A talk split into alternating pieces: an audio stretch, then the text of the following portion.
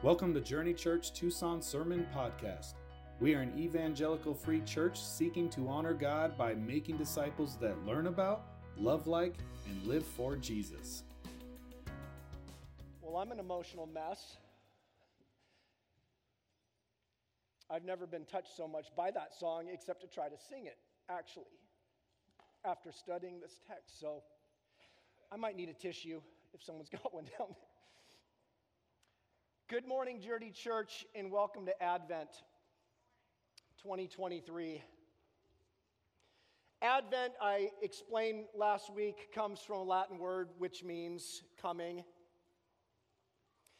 And as it's expressed and experienced in the church over the centuries, it carries with it the idea of hopeful, expectant waiting. And we wait for the coming of, the return of the King. I would like to just mention that there are those in our congregation whose waiting is more difficult and more painful than others. And for that reason, I want to just open up an opportunity. I can think of about three to four individuals or family units that are in profound crisis, financial crisis. And uh, we could certainly just write a check from the church, but I think I wanted to open up an opportunity for discipleship. That if you'd like to make a contribution over and above of your normal contribution, we certainly know who needs that in our community of faith. This actually follows on the heels of Blessing Whitmore Elementary School and the bags that we put together for uh, the kids in Good News Club. The scripture says in Galatians chapter 6, verse 10, so then, as we have opportunity, let us do good to all people. And that is those outside these walls. But then the Apostle Paul would go on to say, and especially to those who are of the household of faith. So there's an actual priority for those who belong and that we would take care of our own. And so I want to invite you to do that if you'd like to, to give a generous gift. Um, the way you can do that, I believe we're opening up the porthole on our website where you can give toward benevolence. Or if you're making out a check, just write in, in the memo, or if you're giving online, write in there a note, this is for benevolence, okay? Good. Hey, uh, I ran a few more times this week. If you were here last, last Sunday, you know what I'm talking about. I ran a few more times in Sabino Canyon. Um, my Wednesday run was much farther than last week. This time I ran all the way through the nine water crossings, all the way up the final hill, and to the end and back. All the while looking for signs of water. I know we got rain a week ago, and I just wondered if perhaps the creek would be filled with water. And all I could find were a few stagnant puddles. Not enough rain. We're still waiting for the rains to come. Sabino didn't flow all through monsoon and all thus far through the fall and the beginning of winter. And this describes once more our journey of faith, and it describes our season of Advent. Yes, we are awaiting the return of Christ at which point he will flood this world with living water forever. And in the meantime, so many of us have so many issues in our life that we're praying about, that we're wrestling with, that we're groaning over. We're calling on the Lord for an answer to our prayers and for our daily bread. And we wait. Some more acute or acutely than others in our congregation. We're waiting upon the Lord to fulfill his promises to us and to this world. This can be difficult. In what we saw last Sunday in studying the historical account of a priest named Zechariah and his wife Elizabeth, that even the most committed and sold out to God can fall into a season of despair and even what is described in the text as unbelief. Zechariah was struck, struck and fell into something called cynicism. There's another pitfall however. That's not the only pitfall that comes to those who are in a season of prolonged and intense waiting. The other pitfall is something that is expressed in our grumbling and complaining, our pouting, which points toward an attitude of entitlement. And at the bottom of entitlement is the sin of pride. These are the two pitfalls. As we wait on the Lord and answers to our prayer and wait for his return, I had at least two conversations this week. Individuals struggling with the Lord and how patient he is, and why does he not put a stop to all the pain and the suffering in this world? What about the children in Israel on both sides? What about wars? and innocent people suffering. Where is God? When will He say enough and put a stop to this kind of suffering? And again, in the midst of that kind of confusion, these two pitfalls, He's probably not going to do anything. It's going to continue on as it always was. And if he's going to return, it likely will not be in my lifetime. And on the other side is God, how dare you? What about me? Why in the world? What's wrong with you? Why will you not answer me? Look at all that I've done for you. Look at all the, the bad things I have not committed. Why does God not answer my prayers? pitfall, cynicism, unbelief, or entitlement and pride. And here's the thing either one will take us down, either one will take us out. This morning, we get to look at a beautiful example of an individual that walked the narrow path between these two dysfunctions. Her name? Mary, the mother of Jesus.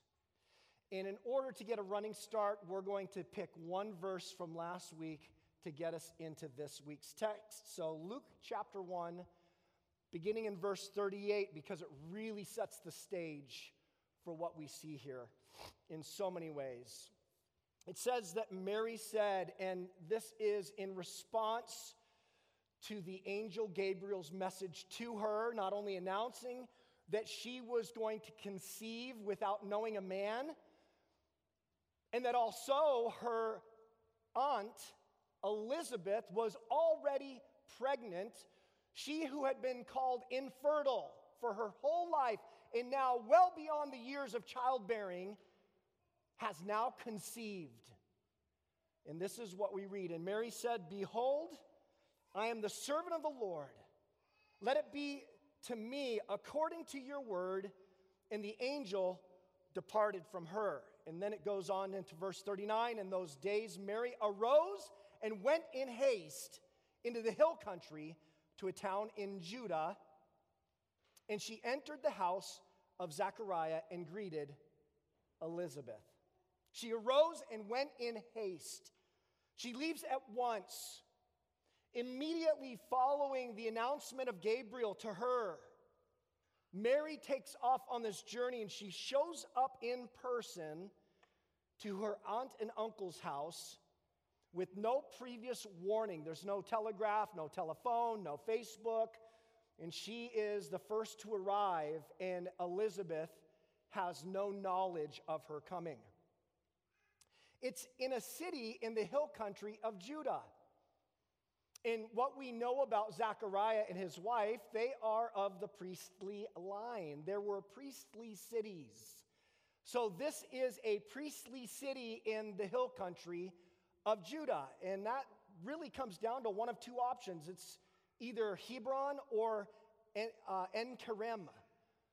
And it's not important which one of those priestly cities in the hill country it is, because you see, both of them are 80 and 81 miles away from Nazareth, respectively.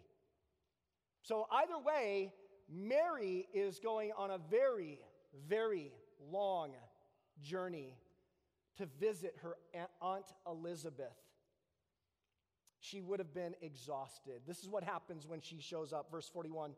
And when Elizabeth heard the greeting of Mary, the baby, John the Baptist, leapt in her womb, and Elizabeth was filled with the Holy Spirit. When Elizabeth hears her, sees her, greets her, now six months pregnant with John the Baptist, her unborn child does a backflip in her womb. She certainly knows the sensation of a kick or a punch as women in their second trimester know, but this was different. This was unique. And the baby leaps within her womb.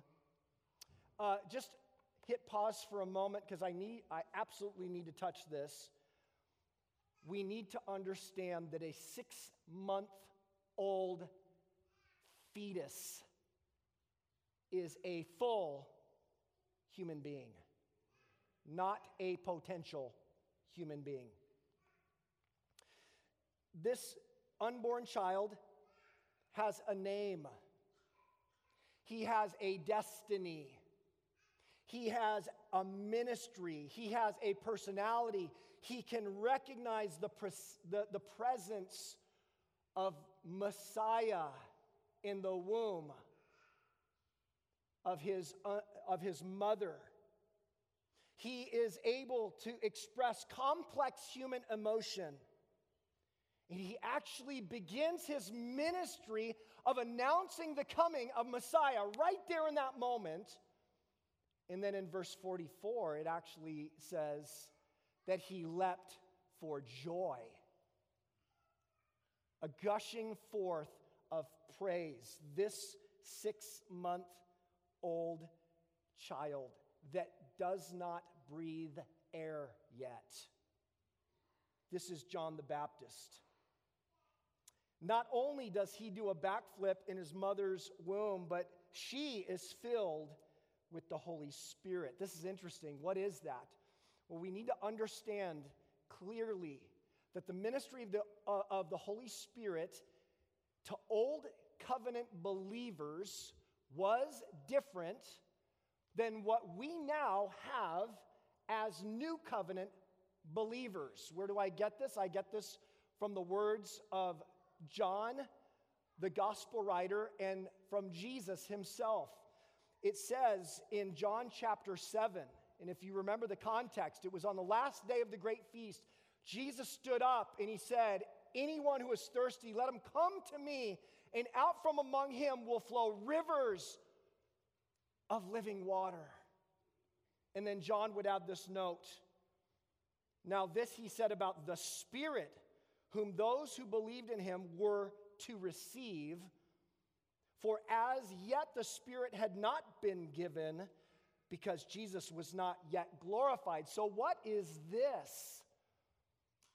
And what we discover is Old Covenant believers were filled in moments in order to give prophetic words or do mighty works. Elizabeth has this filling. And with no prior information about her niece, Mary, or what the, the angel Gabriel had told her, Elizabeth instantaneously knows things that no one could know except by the Spirit of God. And we read, she says in verse, it says in verse 42 that she exclaimed with a loud cry. She cannot contain it. It is this the presence of the filling of the Holy Spirit. She exclaims with a loud cry, Blessed are you among women. Keyword among, not above. Blessed are you among women, and blessed is, not will be, but right now, blessed is the fruit of your womb. And why is this granted to me that the mother of my Lord, as wonderful and holy as Elizabeth was, she recognized her need for a Lord, for the Lord God in her life. Why is this granted to me that the mother of my Lord should come to me? For behold, when the sound of your greeting came to my ears, the baby in my womb leapt for joy. You'll see the word there a couple times blessed. And there's actually two words for blessed that shows up in this passage, but we see the, the, the, the first two or three occurrences are eulogio, where we get the word eulogy from. It means literally to speak well of, but in the context, we see that it is the declaring of a blessing. She is invoking a blessing upon Mary and invoking a blessing upon the fruit of her womb or declaring the fruit of her womb to be blessed. Mary is in the spotlight, but not so much as that which she carries in her womb. In her womb was the tiny first trimester fertilized egg of the God man himself. She was carrying in her womb Jesus Messiah, and she was the first to receive him. We read on, verse 42 again Blessed are you among women and blessed is the fruit of your womb. And why is this granted that the mother of my Lord should come to me? For when the sound of your greeting came to my ears, the baby in my womb le- leapt. Verse 45, and blessed, this is the second word, different than eulogio. Blessed is she who believed. The word here is makarios. And what this word for blessed means is a state of being fortunate, well off, or happy. And we see here, and this is a, a direct parallel to Zechariah's unbelief, and that he would be mute because he did not believe what God had said through the angel Gabriel.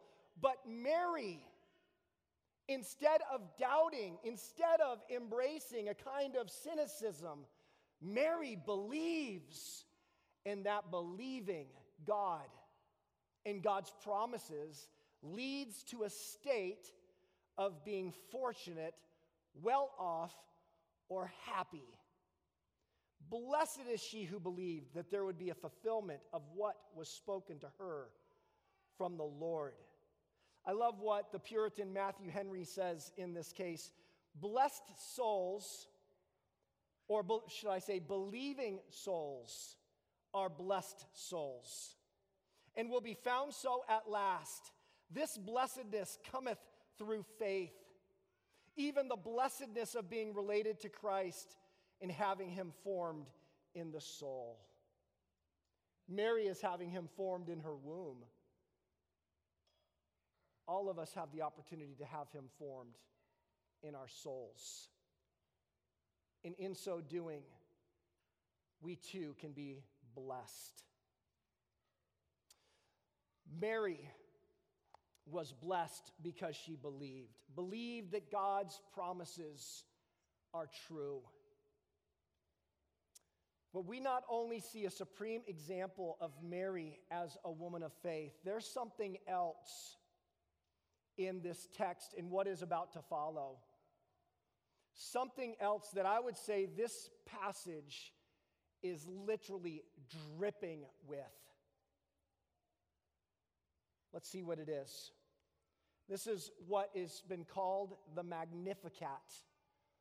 I have no doubt that perhaps Mary herself was filled with the Spirit in this moment as well, as she begins to just pour forth this hymn of praise. She says in verse 46 Mary said, My soul magnifies the Lord, and my spirit rejoices in God, my Savior. For he has looked on the humble estate of his servant. For behold, from now on, generations will call me blessed. For he who is mighty has done great things for me, and holy is his name. And his mercy is for those who fear him from generation to generation. And he has shown strength with his arm. He has scattered the proud in their thoughts, in the thoughts of their hearts. He has brought down the mighty from their thrones and exalted those of humble estate. He has filled the hungry with good things, and the rich he has sent away empty. He has helped his servant Israel in remembering of his mercy as he spoke to our fathers, to Abraham and his offspring forever. So, in addition to faith, I said, this passage is also dripping with another quality. Can anyone guess what it is? It is humility. It is humility, the antidote, the antidote to entitlement, pouting and complaining, which at the root of all of those has this dysfunction called pride. Dripping with this quality, humility. Humility in this text, when it shows up, the humble estate of your servant, it's the word tapeinos. It means literally not rising far from the ground. And there are two, two ways that we can look at this, or two uh, contexts in which we can understand this word not rising far from the ground. First off, is circumstantially poverty, neediness marginalized, neglected, and forgotten, and powerless and voiceless.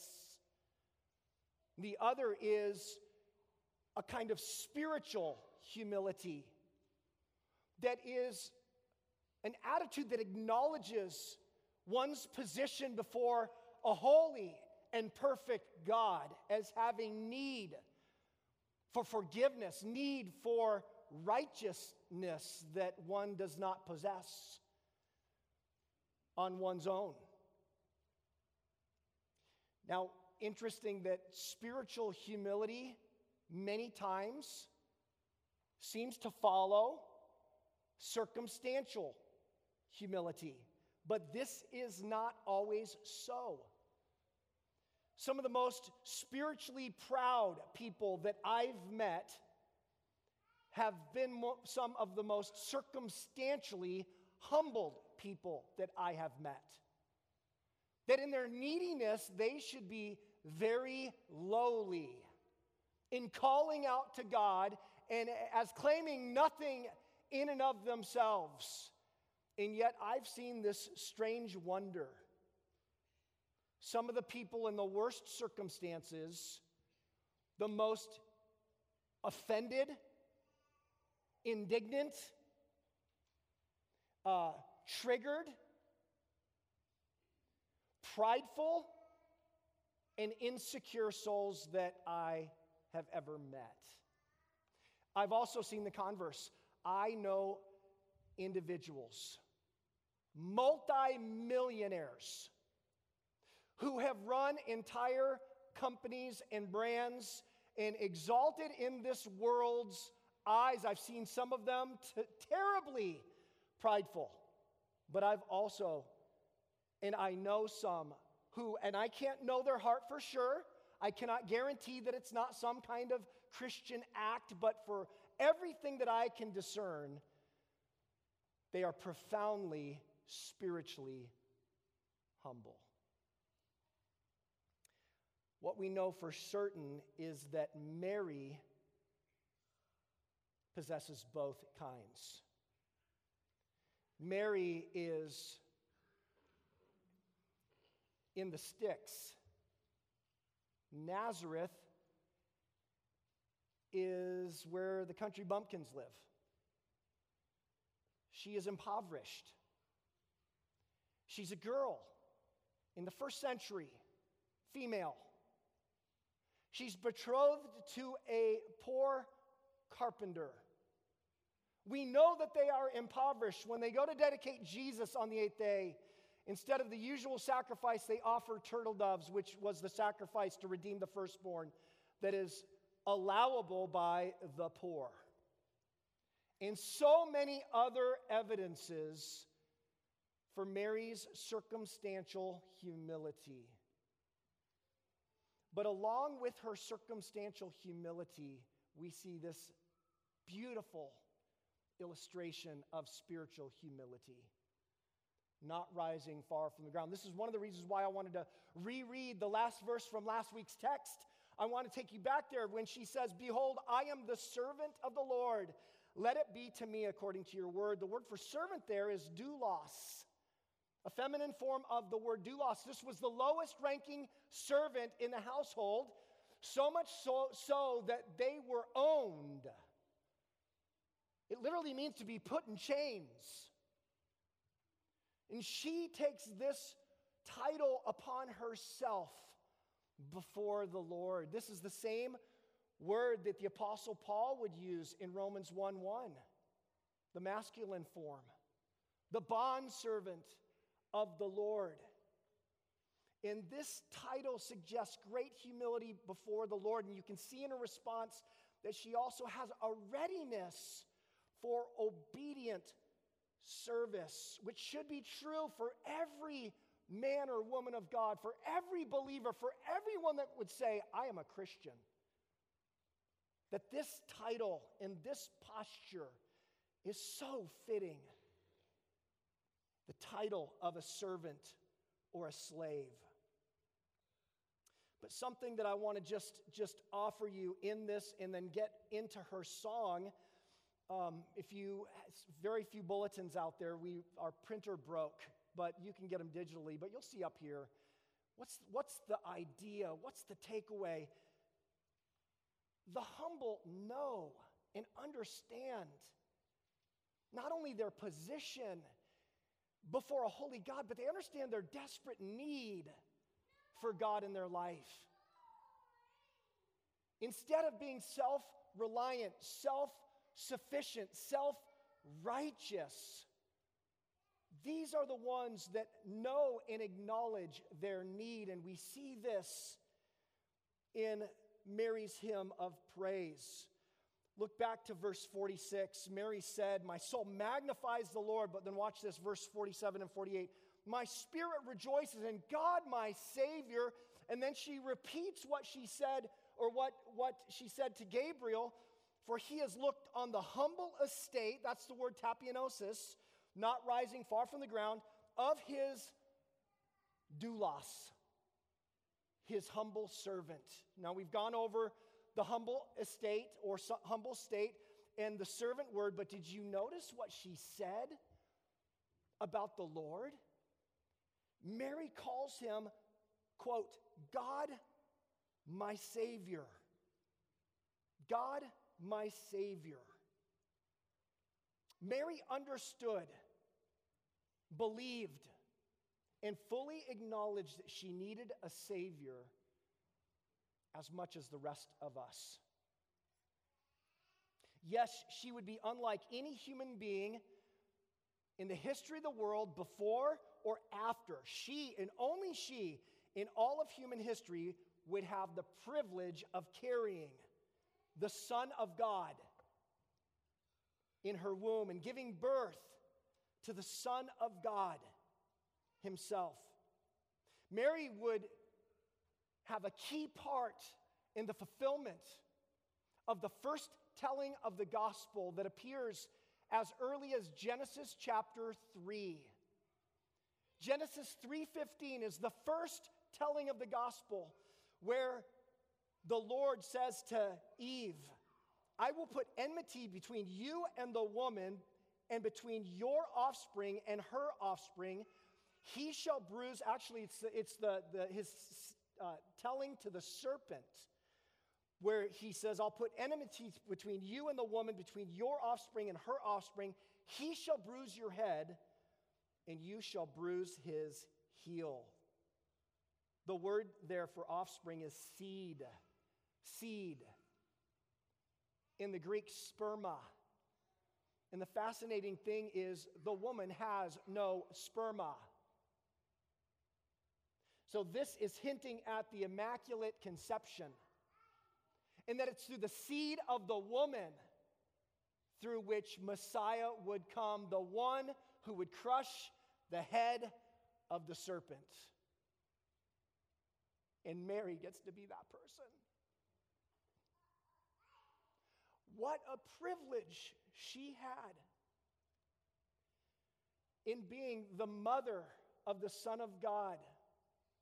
But for all that privilege, listen to this Mary demonstrated a greater sac- satisfaction in Messiah as her Savior than she did in being his mother. Mary is delighted in God, her Savior. The humble know and acknowledge their need. Secondly, only the humble will be blessed and lifted up. Only the humble. Look back at verse 49 through 53. For he who is mighty has done great things for me. That word for mighty is the idea God protects and fights for his children. That's a theme all throughout the scriptures.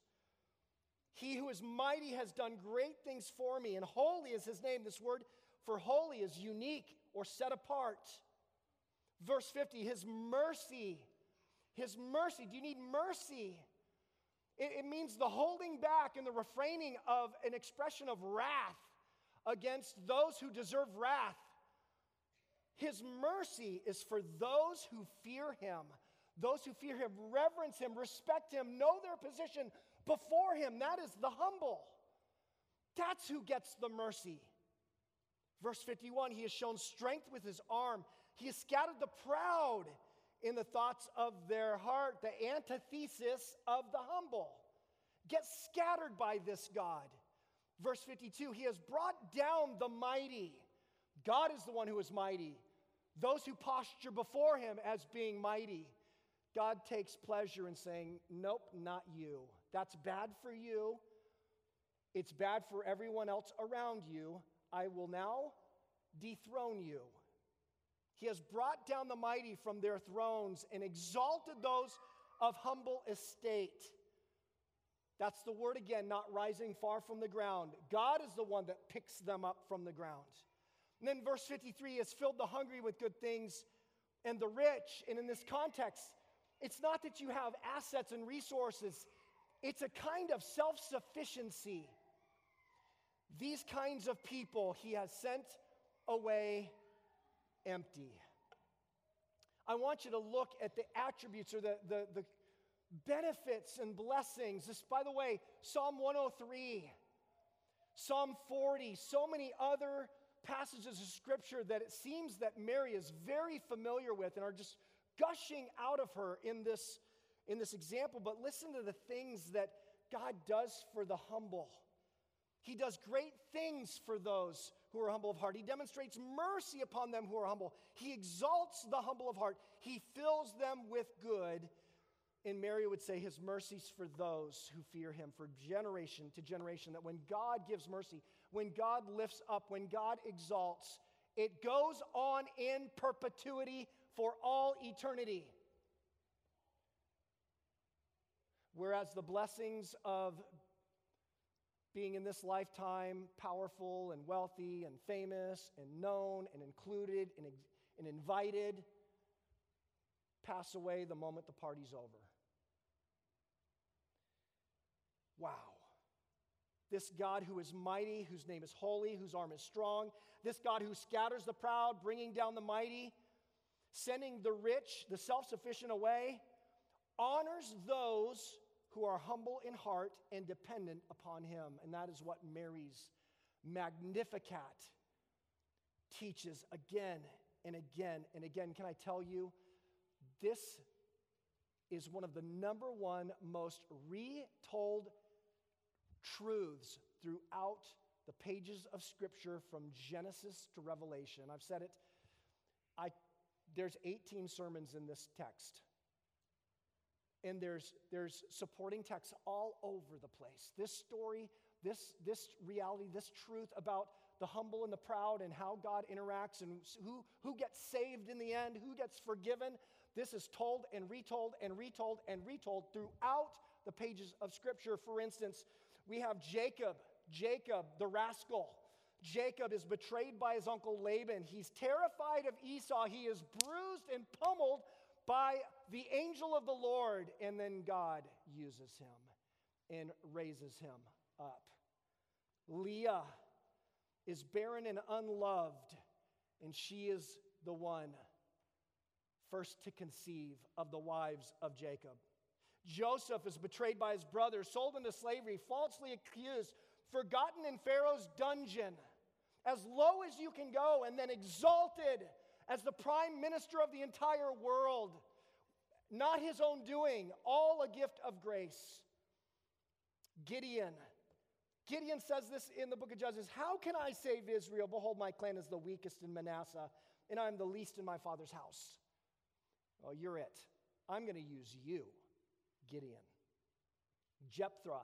Jephthah was the bastard son of his father, and his, his brothers who were conceived of a marriage drive him out into the wilderness.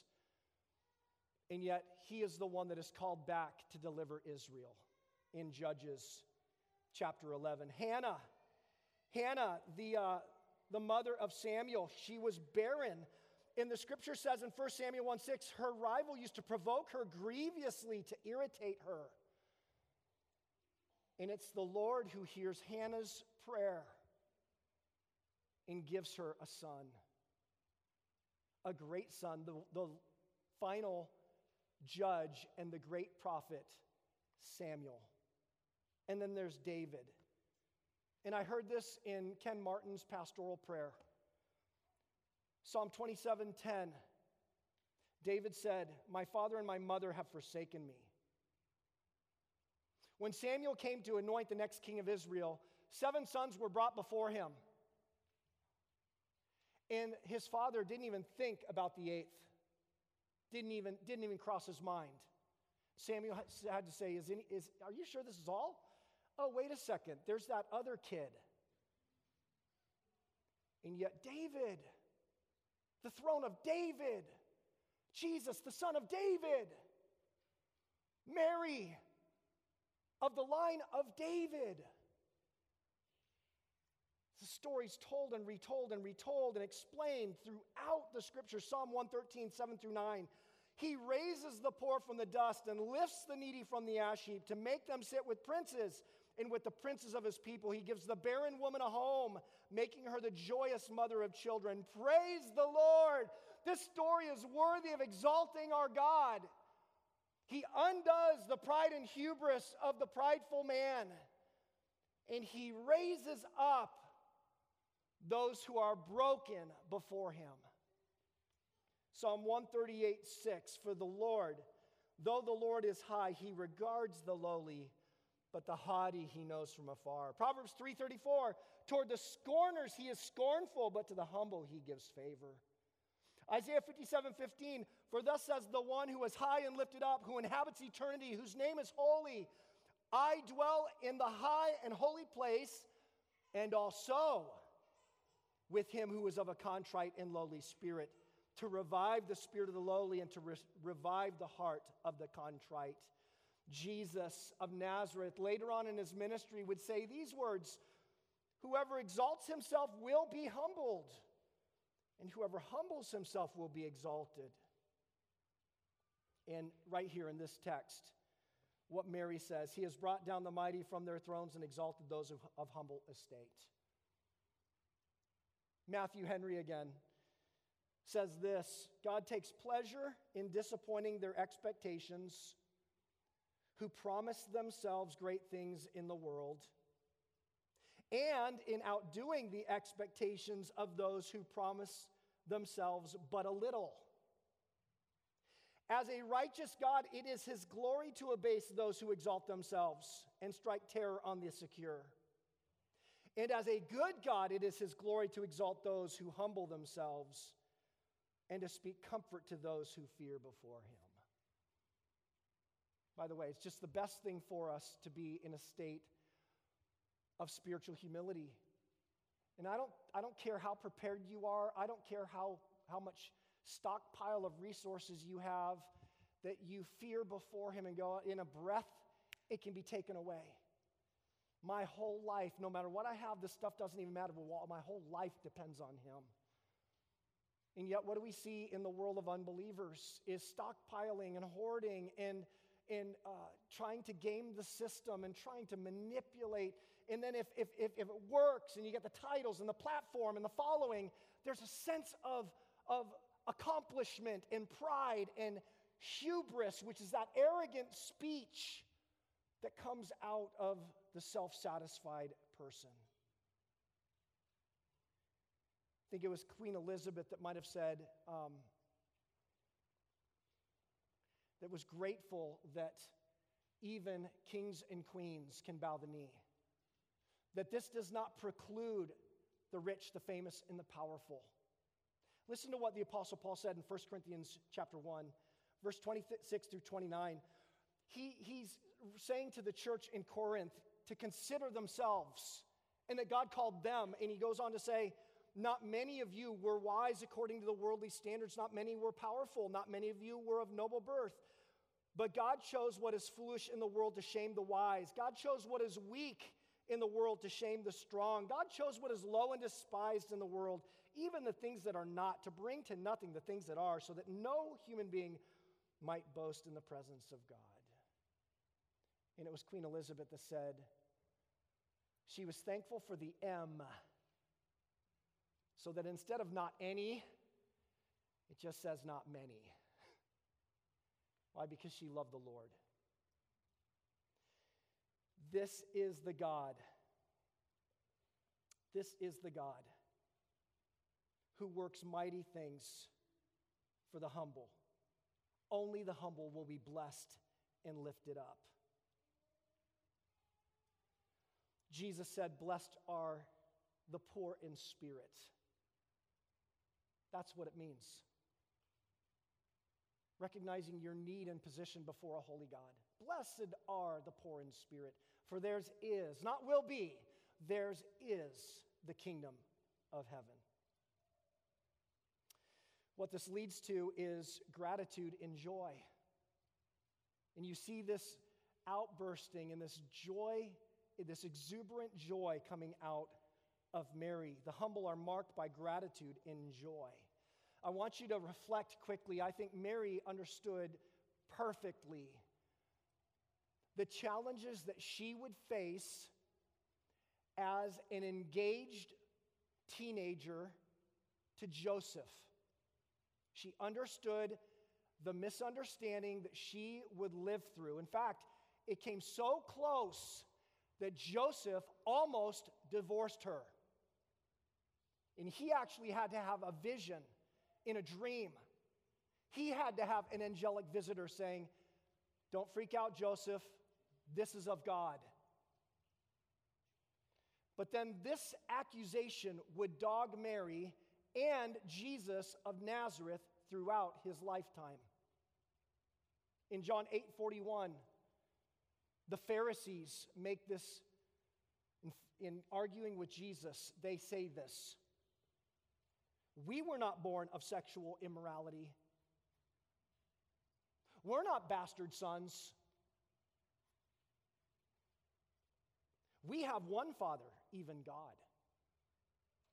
And I think that that's, that's clear that this rumor had followed Mary and Jesus throughout their lives.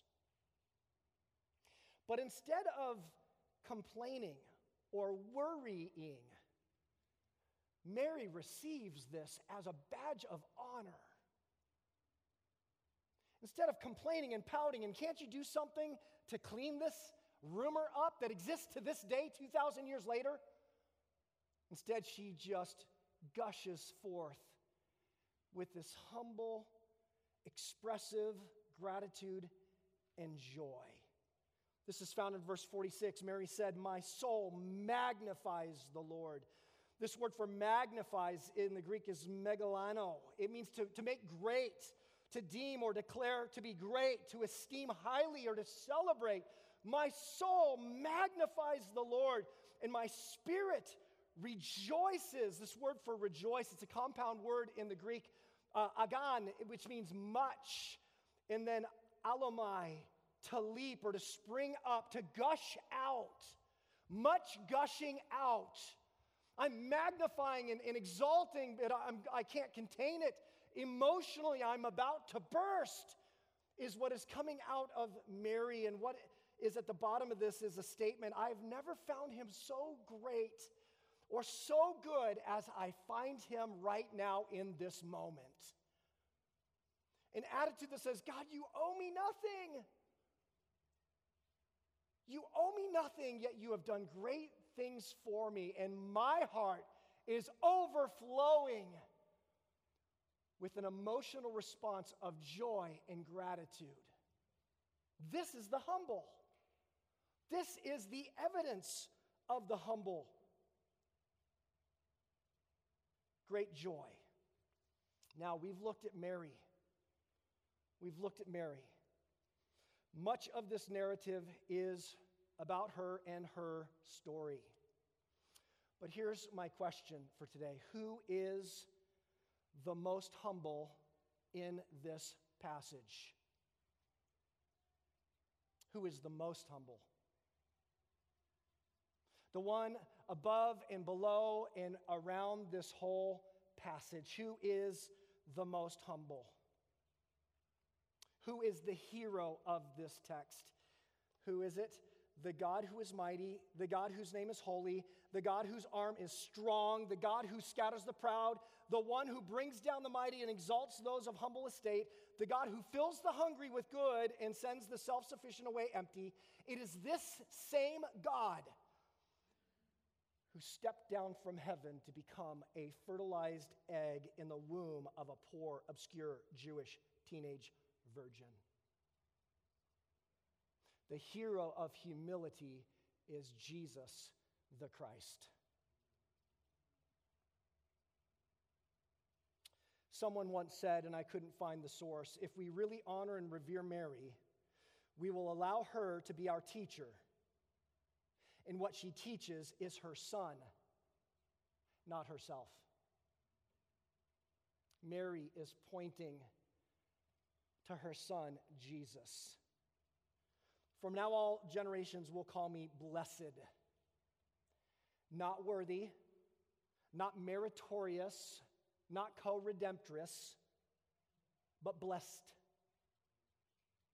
Blessed by the God who condescended to meet her where she was at, to fill her womb, the same God who condescended to meet us where we're at, not where we should have been. And Mary is blessed because she gets to be the first recipient of the new covenant of grace. She is the first one to receive him physically in her womb.